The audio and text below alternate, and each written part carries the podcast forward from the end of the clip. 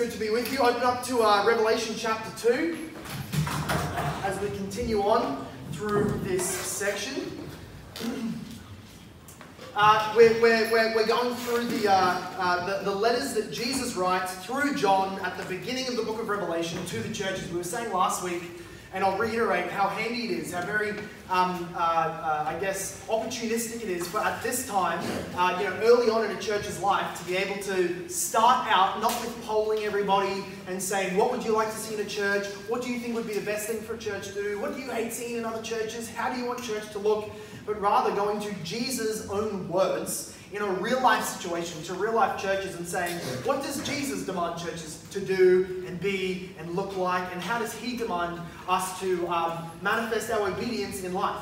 So, this is a very, very important uh, sort of study to do as we ask the question what does Jesus think about the states of the seven churches that he's writing to?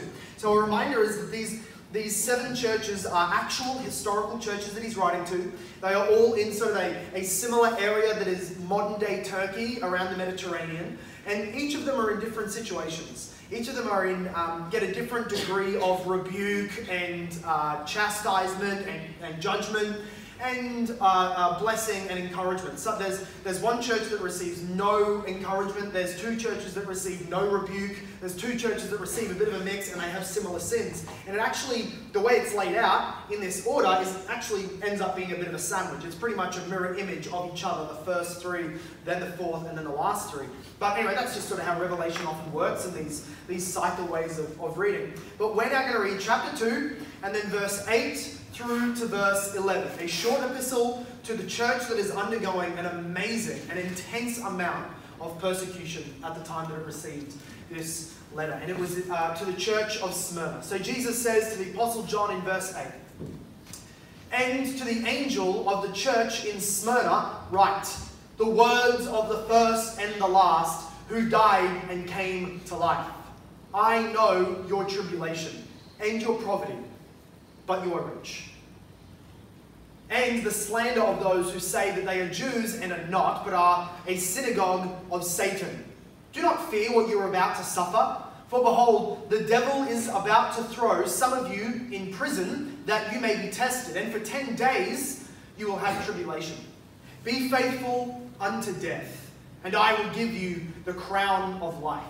He who has an ear, let him hear what the Spirit says to the churches. The one who conquers will not be hurt by the second death. May God bless the reading of His word in our midst this season. Amen. I love that while Jesus is speaking, Jesus himself sums up each letter by saying, You who have ears to hear, that is the spiritually alive people who aren't uh, just physically alive but spiritually dead. That's, that's one of the ways that the Bible talks about people in our natural state.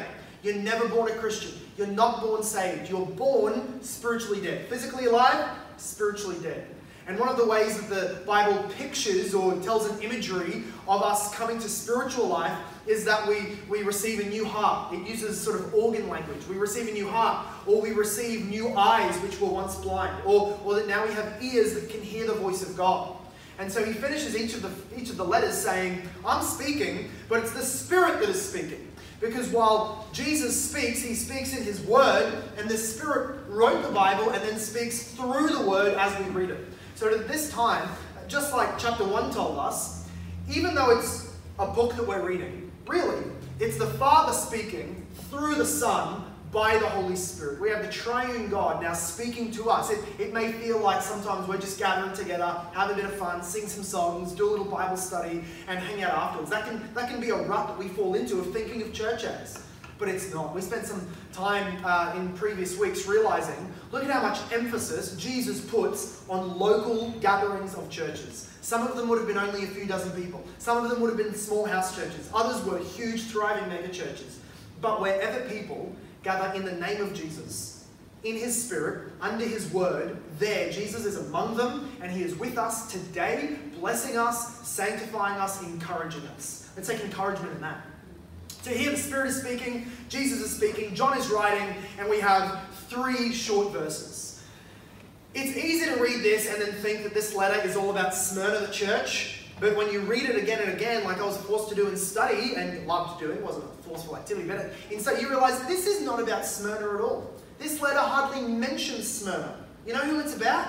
It's about Jesus. From first line to last line, it is Jesus, Jesus, Jesus, and that is what the church needs. The church doesn't need a, a book all about you. The Bible is not all about you and all, you know your your your achievements and how great you are. The Bible is for you, but it is all about Jesus. And that's what that's what Smyrna realized. In their letter, they just got a letter about Jesus. And that was exactly what they needed. So we're going to see multiple points here uh, that are really just all about Jesus. So first of all, we're going to see that Jesus is the sovereign God. So look at verse 8. It says, to the angel of the church in Smyrna, write the words of the first and the last. Each time that Jesus addresses the churches, he, he introduces himself with a very in, in, uh, intentional name. So today he's introducing himself as the first and the last. It's a very intentional name that is specifically relevant to the church that he's writing to. The language of being the first and the last um, is a language of sovereignty. It's a reality that He is God. Uh, this language is used in the Old Testament of in Isaiah 41, verse 4, in Isaiah 48, verse 12, and in each of those cases, his, God is speaking of himself as Yahweh, the eternal God that never had a beginning, therefore he is the first, that will never have an end because he has life and eternality and infinity in himself, therefore he is the last, the first and the last. That's what Yahweh called himself. Again, in verse uh, 6 of Isaiah chapter 44, God says this Thus says the Lord, the King of Israel and, and his Redeemer, the Lord of hosts I am the first and I am the last. Besides me, there is no God. Now, this is a very provocative and encouraging way to introduce yourself, if you're Jesus, to the church of Smyrna. Now, we're going to see soon because Caesar claimed, especially in this area, had a real stronghold of teaching that he was the first and the, he was a god. That there are other gods beside the Christian God, and one of them is the Caesar and all of the other Roman gods. So while Smyrna is in this city that is just surrounded by pagan worship, worshipping false gods, sometimes they want to throw Jesus on the end and worship the gods beside them. Here's Jesus saying, I am the only God. There is no other God beside me. There is no other Savior. There is no other Redeemer. There is no other Creator. I am the only God. But one of the big emphases that is coming through here is the fact that He is sovereign. So in the, in the uh, Old Testament, often when God was, was telling His people, I'm the first, I'm the last, there's no other God beside me. Part of that was a measure of encouragement, as if He's telling the people, I don't know who you're afraid of. You think that there's going to be another God out here that can out wrestle me, that can take you out of my hand? You think there's going to be an older brother of mine that's going to come along and ruin my plans? There's no other God. You can trust me. No matter what I lead you to, I'm going to get you through it. And so the divinity of Christ and the sovereignty of Christ is an immediate encouragement to this church that is going through massive persecution. So that's the first point. Jesus himself, he's not just speaking about the Father, but himself, personally, Jesus is God. He is divine. He is the sovereign. He is in total control of Smyrna's church suffering. That's what we're going to see. Now, secondly, look at the rest of verse 8. Jesus says, I am the first and the last who died and came to life. Jesus is not just the eternal God who is sovereign, he is also resurrected. To the church whose members are currently, like in Smyrna, people were currently being killed. This is one of the things that is going to be a constant theme for like a, a hundred years at least in the church of Smyrna, is that they are going to be having pastors, overseers, deacons, and church members constantly killed because they would not bow to the Roman gods and to Caesar. And so it's to those people who are dying that Jesus is saying, Yep, me too, before you had it done to you. They killed me as well. I know what dying for obedience to God looks like and feels like. I died. And yet, I came to life like you will. Don't be afraid of death, in other words, is what he's saying. He's identifying himself to them in a very intentional way. I'm the one who died, and I came to life. Remember in chapter 1, verse 17 to 18, when, when John sees Jesus in his vision, he gets extremely afraid, crumples down to the ground like he's in a coma, and Jesus says, Fear not. I am the first and the last, and the living one. I died, and behold, I am alive forevermore. I have the keys to death and to Hades. So, the first point that is really sort of being communicated by that is the fact that the resurrection of Jesus after his death guarantees that all of us have resurrection after our death. In other words, hey, church who keeps on dying, keep on getting new pastors because all the heads keep getting chopped off, to you guys, there is life after death. I give it to you because I, I, I, I inhabit that life after death. I am that resurrection. That's part of what he's saying. The other part is that he, he wishes his saints to be with him. And since that is the fact, since Jesus wants us to be with him and is identifying with us, we therefore have immunity over Hades or over hell, and we can be instantly with him upon our death. So, so that's two sections. When we die, we go and we're with him, but also in the future, we'll have a resurrection like him when we get our full bodies back in a glorified eternal body. That's two things that is being promised by, by him just introducing himself. I was dead, and now I am alive. but if you're thinking carefully about that, if you read that, and you're not just in your Christianese mindset of just skimming through the Bible, but you read that carefully, you realize that that is, it sounds like a contradiction it sounds ridiculous, and this is what we call a glorious mystery, a wondrous mystery. We just said that Jesus is at the same time the eternal, immortal, infinite, unkillable God that has always existed and can never be taken out of existence, from whom all things come, and yet he died, and now he's alive again. How in the world can we wrap our minds around the fact that the eternal, immortal, infinite God died? The mystery is solved in what we call the gospel. In other words, two things the incarnation and the atonement. In the incarnation, God, the Son, took on into this creation. He loved this creation, so he bound himself to this creation by bringing onto himself a body, a human nature, to be like us, yet without sin. So that then he can go to, uh, to the cross and receive the sin of the world onto his shoulders, die for us, and be resurrected again. Now, the eternal God, who cannot die, has taken onto himself a nature that can die, and then he died in that nature so as to rise again to an immortal human nature. Now, forevermore, we have in God's presence Jesus Christ himself, who is God, who is eternally immortal, yet human. He's our Savior, He's our Redeemer. This, this wonderful mystery is what we sing about, love, and will spend eternity singing about. It's the glorious mystery of Jesus dying for us. So that's just his introduction. Wait, now we've finished verse 8. That's just him telling them things about himself in a very specific way that is encouraging to them. Now go to verse 9. We're going to see, thirdly, Jesus knows intimately the suffering of his church. Jesus says in verse 9, I know your tribulation and your poverty, but you are rich, and the slander of those who say that they are Jews and are not, but are in fact a synagogue of Satan. This language of tribulation really just means a, a, a, period of intense persecution. That's, that's what Smyrna is going to undergo, and that's usually what the Bible means when it uses that language of persecution. A, a, a period of time that is particularly intense, where there is a lot of suffering.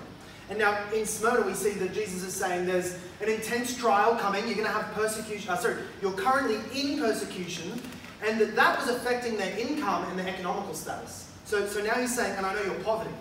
So remember, in a, in a world where there's not Medicare and there's not uh, the dole that we can rely on, we say, you know, my, my, my boss fired me because of my Christian beliefs, or they found out that I worship Jesus, they cut me off. Uh, that's okay. I can apply for, you know, uh, uh the dole, I'll, I'll get a fair wage anyway. That's not how it worked in the ancient world. Uh, we praise God for common graces. That's not what they had. You, you get cut off from a lot of economical um, uh, uh, influence or, or uh, uh, partaking in the ancient world. You can't get food. You can't buy money. You get kicked out of your house. You get ostracized from society. People don't let you buy from them. And so the church is in a very, very uh, impoverished state. They don't have much money. They don't have much goods going for them. They're not big and powerful. They don't have heaps of, of worldly influence or power in that way. And yet Jesus is speaking to them and saying, You are really rich. In the ESV, it's in brackets. It'll say, I know your tribulation, Jesus says. I know your poverty, but you are rich. A little reminder before he even moves on. Just in as much as you're suffering with poverty, in as much as you can't afford food, in as much as your children are struggling, remember, just think objectively about it for the moment. You are the richest people in the empire. Caesar knows nothing. The kings, the, the governors, they know nothing about the rewards that you have coming and about the riches that you have in Christ. They fill their life with gold and parties and food and girls and whatnot because they don't have what you have, which is true satisfaction in Christ, true, true peace with God, and true peace to be able to walk into the grave and wake up again. They don't have that, but you are genuinely rich. So he knows that they are in tribulation. He knows that they are in poverty. He's communicating to them that he cares, and he also knows the slander of those who say they are Jews and are not, but are a synagogue of Satan. So a synagogue was basically the Jewish version of church. That's, that, that's when they would collect Jewish men together in their families, they would sing their hymns, they would cut each other's hairs with the curly bits. I don't know what else they did. You know, they read their scripture, they read the traditional uh, uh, teaching of the rabbis, they did all their stuff, and then they would go to the temple for special holidays. But the synagogues were all over the place, like little local churches. What Jesus himself, just note how, how significant this is. What Jesus is saying is that if there are Jews out there who call themselves Jews, he says, the slander of those who say they are Jews but are not, they are a synagogue of Satan. If you're a Jew today, like an ethnic Jew, a true Israelite, you know the Old Testament, they go to synagogue and whatever, but they reject the king that was given to them, and they are happy with the fact that he was murdered, and they persecute the church, Jesus calls them a church of Satan. He says, They do not belong to me if they keep abusing my bride, the church. They do not belong to me if they're amening the fact that I was crucified. They don't belong to me. They, they have all the pride that, that is attached to being one of the historical Jews, but they have in fact rejected all the blessings and now attack me. They are not true Jews. And in Smyrna, there was a very heavy Jewish uh, and very involved Jewish population. And what we can see is that a lot of the persecution was coming from them. We see this all throughout the book of Acts and uh, even, of course, in, in Jesus' ministry, that it was the Jews who a lot of the pushback against the kingdom of God and against the free grace of the gospel was coming. We also see that brought up in Galatians. We even see a little bit of it in, the book of Corinthians and, um, and other places, and Romans included. Um, uh, uh, and so one of the questions become, how are the Jews persecuting the church? Were they riding into the church's gatherings and whipping people and beating them up and taking them outside and killing them? No. The verse says in verse 9, the slander of those who say they are Jews are not. It's not that the Jews themselves were laying hands on the Christians. It's actually what, what we see happen multiple times through the book of Acts. This is also hinted at later on in the book of Revelation. Uh, is that the Jews would utilize the power of Rome and throw the Christians under the bus. So the Jews had this um, had this ability to, to drag the Christians before the courts or before the Romans, before the politicians the, and the police officers, and say, these guys are Christians, they reject Caesar's authority, and they would make up lies about them. They want to overthrow the kingdom, they don't want to pay taxes, they're going to set the whole city in uproar. They would slander the Christians by saying things that are not true, make them look bad, so that then the Romans would punish them and put them in prison. So it was sort of the, the Jews puppeting the Romans and the Romans utilizing the information coming from the Jews. In Revelation later on, what we see this pictured as is a harlot, right? A whore on the back of a dragon. And she is the liar, she is the slanderer, she's the Jewish uh, uh, uh, people, who are per- people who are persecuting the church, but her power is really coming from the beast, the dragon, which symbolizes Rome itself. That's how the Jews were persecuting the church. And so Jesus is saying, in Smyrna, I know what's going on. I know you're being slandered. I know that it's terrible. But know that while I identify with you, you're one of my people. Those guys belong to their father, the devil. And right now, it's not ultimately Jew versus Christian. It's ultimately Satan versus Jesus. Now, who are you going to back in that fight? You're going to lose all of your ends if you back the devil against King Jesus riding on a white horse, slaying the great dragon. So here's Jesus. I know what you're going through. I understand. This is how, you know, he, can see how the Jews were persecuting the people. Um, and one of the other sort of historical things that are coming behind this is we've gone, okay, now we understand how the Jews were persecuting the church. But the Romans had a very specific way of kind of weeding out the true Christians.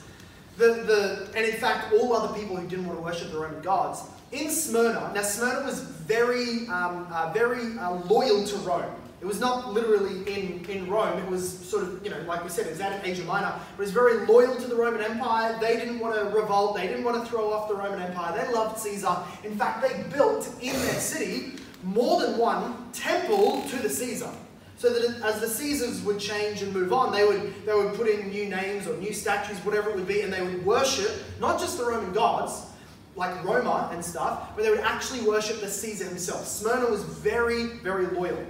And so one of the things that would happen is at certain times of times of the year, all of the, the members of, uh, of, the, of the Smyrnan populace were brought before the, the, the, incense and you were required, it's sort of their, their June Pride Month type thing where all employees have to wear like a badge, except on steroids, it's much worse. They all have to come before the altar, take a little pinch of the incense, throw it in the fire, and just confess, Caesar is Lord. Kaiser hoc kurios, that's what they had to say. Caesar is the ultimate Lord. They were allowed to worship their other gods, but they also had to worship Caesar. And this is how the Romans would, um, would persecute, because the Jews had sort of politically got themselves immunity from that. They, they fought enough wars against the Romans for this to sort of win their freedom. They didn't have to bend down. But the Christians did not have that freedom of religion. And so they would tell the Christian, tell the Romans who the Christians were. The Romans would drag certain individuals before the fire, and if they would not, this is where Romans 10 comes in. Remember when, in Romans 10 when Paul says to the Romans, if you confess with your mouth, not just your heart, don't just think it, but you say out loud when you're dragged before the altar, Jesus is Lord, then you will be saved. He doesn't mean a little internal uh, belief as you're sitting over in the corner. You just have to say to yourself, Jesus is Lord. He's talking about in the heat of the fire, as you're dragged before them, you continue to hold that confession. Jesus is Lord. Then you are one who is saved. And so this is the, the, the, the, fighting paradigms and mindsets of the Romans and the Christians. Of these Smyrnans who used to worship the Roman gods, used to love worshiping Caesar and all that involved, because it would involve some pretty disgusting acts of worship, if we'll leave it there. Lots of clothes being thrown away in those temples. That's what would happen. They loved engaging in all of that. When they became Christian, they left it behind.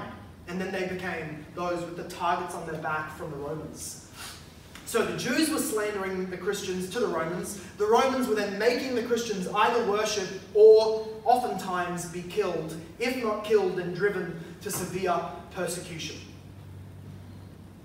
So, here Jesus says to them, I know your tribulation. I know what you are going through. But look next, in verse 10, we realize that Jesus doesn't just know about it, he is in fact directly sovereign over their suffering, their persecution. So he doesn't just say that he knows about it, but look in verse 10. He says, Do not fear what you're about to suffer. Behold, the devil is about to throw some of you in prison that you may be tested, and for 10 days you will have tribulation. Not only does he know it, Jesus is actually saying, I don't just have great vision to what's currently happening, I know what's about to happen. And I'm not going to stop it. Like you'd think if, if you're in Smyrna and Jesus says, I know what's about to happen to you, you'd say, okay, you're going to stop it, right? Like that's, that's the whole point of being omnipotent and knowing the future is that you're going to stop what's about to happen to us. That's not what Jesus is saying. Because Jesus is not responding to the devil's playbook. Jesus is writing the future. Look at what he says in verse 10. He doesn't just say, uh, look at uh, halfway through, he says, Behold the devil. He doesn't just say the devil is going to do this you know, but, but, but I'll, I'll rescue you at the last moment. He doesn't say that. He says, in fact, the devil is serving Jesus' own purposes. He says, Behold, the devil is about to throw you into prison so that you may be tested. Now, is it, is it the devil's will to test Christians and, as James say, through testing, produce stronger faith and endurance and character? Is that the devil's plan in your life to increase your Christian character and perseverance? Not at all. The devil doesn't tribulate us, doesn't persecute us, or make us suffer in order to test and to try and to train us. Only Jesus does that. So Jesus is actually saying the devil's going to come and do something to you for my purpose. The devil is on my leash. I'm going to let him go at you. It's going to help you. You're going to produce character through this tribulation. But what else does he say? He says, and for 10 days you will have tribulation. Now, this probably isn't literally 10 days. It might be. Lots of numbers in the book of Revelation are pretty symbolic. Maybe it's 10 days that they are going to be arrested over, and then, I mean, in, in days like this, you weren't put in prison as a punishment. You were put in prison until you died, like until you got your head chopped off. So maybe a lot of them for 10 days are going to be persecuted, arrested, put in prison, and then they're, they're done. They're going to die. Maybe that's happening. Maybe it's just a, a symbolic number. But the point is this Jesus knows how long it's going to last. Jesus is not flipping through his playbook hoping that he can figure out Satan's next move. He's telling the church, You're about to go through something, but I'm not going to leave you. I know what's going to happen. I'm planning it all because of my purposes. So, yes, Satan is persecuting through his people, the Jews and the Romans. But Jesus is ultimately in charge of it all. So, we, we just reject wholesale the idea that Christian blessing means that we're always going to have health and wealth and prosperity. We see in the apostles' example and in their writings that Christians ought to expect hardship and tribulation and persecution. In fact, because Smyrna doesn't get any rebukes from Jesus, they're probably getting persecuted because of how obedient they're being. That's hashtag blessed. They're getting blessed from persecution because of their obedience. That's how we need to be thinking about this. Jesus' radical call of obedience then comes to them, which receives blessings. Right? He's going to tell them something radical, give them a command, and then that is what is going to receive great blessings. Look at the next part of verse 10. Uh, he says, The devil is going to throw you in prison that you may be tested, and for 10 days you will have tribulation. Be faithful unto death. He doesn't say, Be successful. He doesn't say, be healthy. Be chipper and happy. Be prosperous. Be healed. Be the healer. He doesn't say be any of those things. He says be faithful. Faithfulness is in our hands.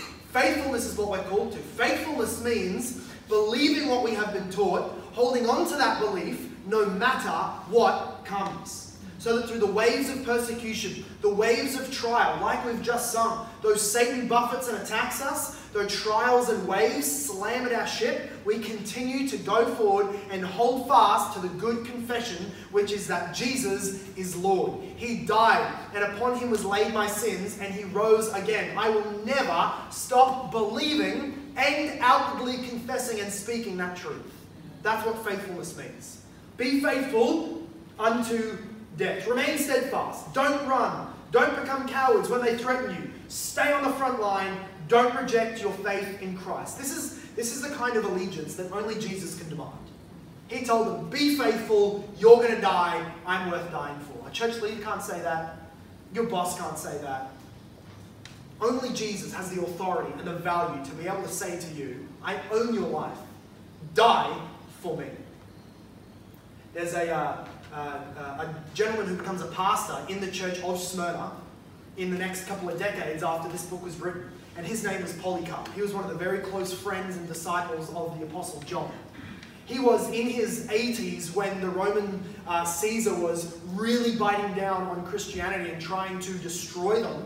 And they knew that if you get the leaders, uh, well, they thought that if you get the leaders, you'll take out most of the church. They didn't realize that when you kill the leaders, more rise up with great inspiration. Nonetheless, they had uh, set out uh, to find Polycarp because he was such a powerful preacher, motivating people, saving people through his ministry.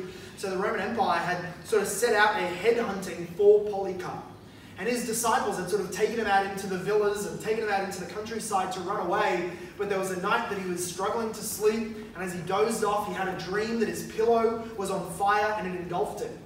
And as he woke up, a young man ran into his room and he told him, Don't bother telling me that they're coming for me. They're going to burn me at the stake. I believe God is sending me there. Within a, a couple of hours, the Romans came, found him at the villa because they persecuted, tortured, and gotten out of a young lady where he was hiding. She went to heaven. But Polycarp was found, and the soldiers come up to the villa and knock on the door, and he, he had the door opened welcomed them in and said, Please give me some time to pray. We're going to have a lovely dinner. We've set up a meal for you. All the soldiers were given, given a hospitable meal while he prayed. And then he came down with them, said a blessing over them, and the soldiers were simply pleading with him. This doesn't have to go this way. You're such a nice man. We see, we see the love of the gods in you. Won't you just tell Caesar that he's Lord? Just, just off, it's a tiny pinch, you know? It's just a little pinch, throw it into the fire. You don't even have to mean it. Just say that Caesar is Lord. And he told them, I'm just not going to do that. I'm going to go faithfully to my death. So they took him and they traveled with him, and they, he told disciples not to fight for him, not to try and uh, uh, take him away. But, but he was taken into the great theatre where he was going to be executed, and he was compelled again by the emperor. Polycarp, you're done. No more running, no more hiding. This is the moment. This is fine. No one's going to judge you. Just say that I am Lord. Just, just give up your whole confession to the Lord Jesus Christ. He was a pastor who, no doubt, would have preached Revelation chapter 2 to his own people multiple, multiple times. And he lived it out. He said, as he was facing the Caesar, he said, 80 and six years I have served Jesus, and he has done me no wrong. How then can I blaspheme my King and Savior? You threaten me with a fire that burns for a season, and after a little while is quenched. But you are ignorant of the fire of everlasting punishment that is prepared for the wicked. As they came to tie him down, he told them, You don't need to tie me to the stake. I'm not going to run away. Courage will hold me here. And so they didn't tie him up as they usually have to do. They lit the flames beneath him, and as he burned, he cried out, I bless you, Father, for judging me worthy of this hour, so that in the company of the martyrs I may share the cup of Christ. That is being faithful unto death. Polycarp lived that out. But he's able to do that. And Jesus' encouragement for the Christians to do that is on the basis of the fact that Jesus is sovereign over death. So look at the last part of verse 10 and verse 11. It says, Be faithful unto death, and I will give you the crown of life. He who has an ear, let him hear what the Spirit says to the churches. To the one who conquers will not be hurt by the second death. Smyrna was being called, cast off all of your fear. Do not care. Because as we've already seen, Jesus is the sovereign. Jesus is resurrected. Jesus knows what you're going through. Jesus is sovereign over your persecution. And Jesus is sovereign over death. Back in verse 8, we've already read that Jesus said, I am the first and the last. I was dead and I'm alive. And now we see him saying, You don't give up in the face of death, for you will be alive after you die. He's encouraging them to follow him into exactly the same inheritance. To the one who conquers, he says, the one who conquers will not be hurt by the second death. Revelation talks of the first death, which is our physical death, when this life expires because of our sin against God. We all have a limited amount of time on earth. Every day that we live, every breath that we take is mercy. God doesn't owe us a single second, and at some point, He takes the life that He was graciously allowed to continue to sinners like us. At some point, we die. That's the first death, which is part of our punishment for sin. But the book of Revelation also talks about the second death, which is when we are thrown into the eternal hell with bodies fit for that punishment. So that, so that our bodies do not get eaten up by the fire, but persevere for eternity in the fire. This is the most dreadful, horrible, soul trembling, terrifying doctrines of the Bible. The wrath of God with no grace, with no mercy, that never ends for sinners. And the only reason that people go there, that anyone in this room, or anybody that hears the preaching of this church, whether it's evangelism, sharing the gospel in your workplace, listening to the sermons, being here, the only reason anybody that hears the gospel will go to that hell is because they've refused, because you have refused to bend your knee, turn away from your sin, and believe that Jesus alone is able to save. It's the only reason anybody will go to hell if you've heard the gospel, because you've refused the grace of God. But the second death is entirely escapable. The, the first death is not. Unless you're alive when Jesus comes back, the first death is not escapable. We all go through it. But, but Jesus is speaking to those who conquer the, the, the very thing that Polycarp knew. Polycarp was saying, You threaten me with a fire that burns for a season and then after a little while is extinguished. That's the first death. But you were ignorant of the fire of everlasting punishment that is prepared for the wicked. That's the second death. Now, that second death, though many Christians will go through the fire like Polycarp did, many Christians were fed to the dogs and the wild animals and thrown before the gladiators or thrown off ships or drowned or crucified or, or whatever. But we escape the second death because Jesus himself died for us, both a first death, a physical death, But in that act, he was also dying our second death. He was dying for us the eternal wrath of God in our place. And therefore, Jesus was alive, and then he was killed for us in our place, and now is alive forevermore. So that anyone now who conquers does not taste, is not touched by the second death. Hell is entirely avoided. There's not a single person, no matter how sinful you've been this week, no matter how, how crappy of a version you think your Christian life is, there is not a single Christian has ever called on Jesus' name for his grace that he has turned away and will leave behind in rejection for the second death to consume. Not a single one. Do we all have ways that we need to grow in this Smyrna encouragement of, of walking into more boldness, more courage, more less cowardice, and more zeal? Absolutely. Do many of us need to, to, uh, to make sure that our Christian life is much more than a Sunday meeting? Of course we do. I'm sure that there's people right now who would read this kind of thing and, and wish and hope that when you were being put before the flames, you would have that kind of courage, like a, like a cross your heart and hope to die kind of thing. I hope I would have enough in me to die for Christ. Or we kind of romanticize that idea and go, dying for Christ would be awesome. I'm going to hang out on that. But that is not what Jesus calls us to. He is the one who chooses whether we die for Christ. But he commands every single one of us to live for Christ. Every day, you know whether or not you would have the courage to die for Christ. And the answer is simply in the question Are you currently conquering over your temptation now? Are you currently whimpering and walking backwards in fear because your workmates look at you strangely? Because you get a mean comment on social media? Because a family member doesn't appreciate the way you're saying that Jesus is the only way to salvation? You're backing away from that, you're failing to bring the obedience of Christ into all of your life, then yeah, dying for Christ seems like wishful thinking. But for those who conquer, and that's what Jesus is saying to the Smyrnians, to those who conquer, which means to overcome, to be victorious over your temptation, over the persecution, over the devil, in fact. That's what Revelation later on will give the picture of. Those who don't give in to persecution are pictured as conquering the dragon himself. To us, we are promised to not be touched by the second death.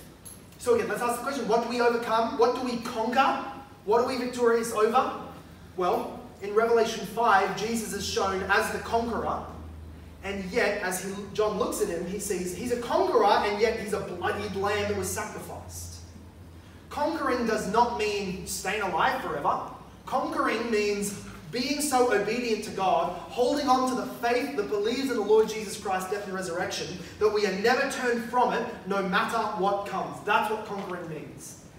And John, the same writer as Revelations, will say in 1 John chapter 2, verse 14, he says, I'm writing to you because you are strong, and the word of God abides in you, and you have conquered the evil one. 1 John 5 4. For everyone who has been born of God conquers the world. And this is the victory that has overcome the world our faith. Holding on to our faith in Jesus Christ, regardless of the persecution, is what conquering means. Infusing our life with obedience despite the cost is what conquering means. So we may die, and yet we live. Probably most of us are not going to be facing the reality of being put to death for our faith. But how about willing to be embarrassed? Let's at least start there. Willing to be put down and disreputed or slandered like the Smyrnians were, were, were having done to them? Are you willing to have your, your reputation, your life, your way of life, your lifestyle, your, your name butchered? Give that up for the Lord Jesus Christ. That is how we conquer. For unbelievers, as we wrap up, this means that you are, in this moment, at risk of the second death. Not only is death coming, you will die at a point that none of us know, but also after that death, Jesus will put you into the second death, the lake of fire, the eternal hell. Because your sins have been committed against an infinite God, and so the punishment that you will pay back to Him will also be infinite and eternal. This is the, the reality of your sin. It is so offensive against God that He will not let it go unpunished. He will punish it for eternity as you deserve. And you are laid wide open and totally vulnerable to the second death. Jesus' call is to become like the people He is speaking to, to become one who, who turns away from your sin, who, who does not bend the knee to whatever the world and whatever the devil and whatever you want to be true, but you believe the facts that God says to us that you're a sinner, that He alone is God, that Jesus is your only salvation, that He died and rose again, that you may be saved. And as soon as you believe that, you are freed from the second death. You are given eternal life and a crown of life when you die. That's the gospel promise. So let's pray as we wrap up. Father God, we thank you for this, this time in your word. We thank you that the, the reason it's so encouraging, sanctifying, growing for us is not because we are of significance, not because we have great spiritual might or because we're huge in number or massive in finances like, like the Smyrnians, Lord. We just, we just come as people who believe in the Lord Jesus Christ. And to us, God has written, the Spirit speaks, and Jesus wants to tell us very important things. Pray, Lord God, that this very moment, those of us who have things to repent of, sins to confess and walk away from, maybe the sins of cowardice, the, the sin of being afraid of what people think, the fear of man, a fear of, a fear of what might happen to us in this life if we are obedient to you, the sin of disobedience because we, we consider your commands optional, the sin of fragmenting our life into some things we give unto the Lordship of Jesus and other things that we entirely rule ourselves. Lord, in all those matters, I pray that you would put on our hearts things to confess to you and to pray to you for repentance and forgiveness. And I pray, Lord God, for everyone who is willing to hear what the Spirit says to the churches, that you would give to us a heart of repentance and you would give to us a faith that overcomes, that conquers, that, that outlasts and perseveres and stands fast despite all of the pressures that we might find in this life the pressures of our own sin and temptation, the pressure of persecution, and the pressure of, of suffering that you send into our life. Lord God, would you hold us fast? Would you keep us faithful to the end? For it is in your name that we trust and rely, and in the name of Jesus that we pray. And everybody said,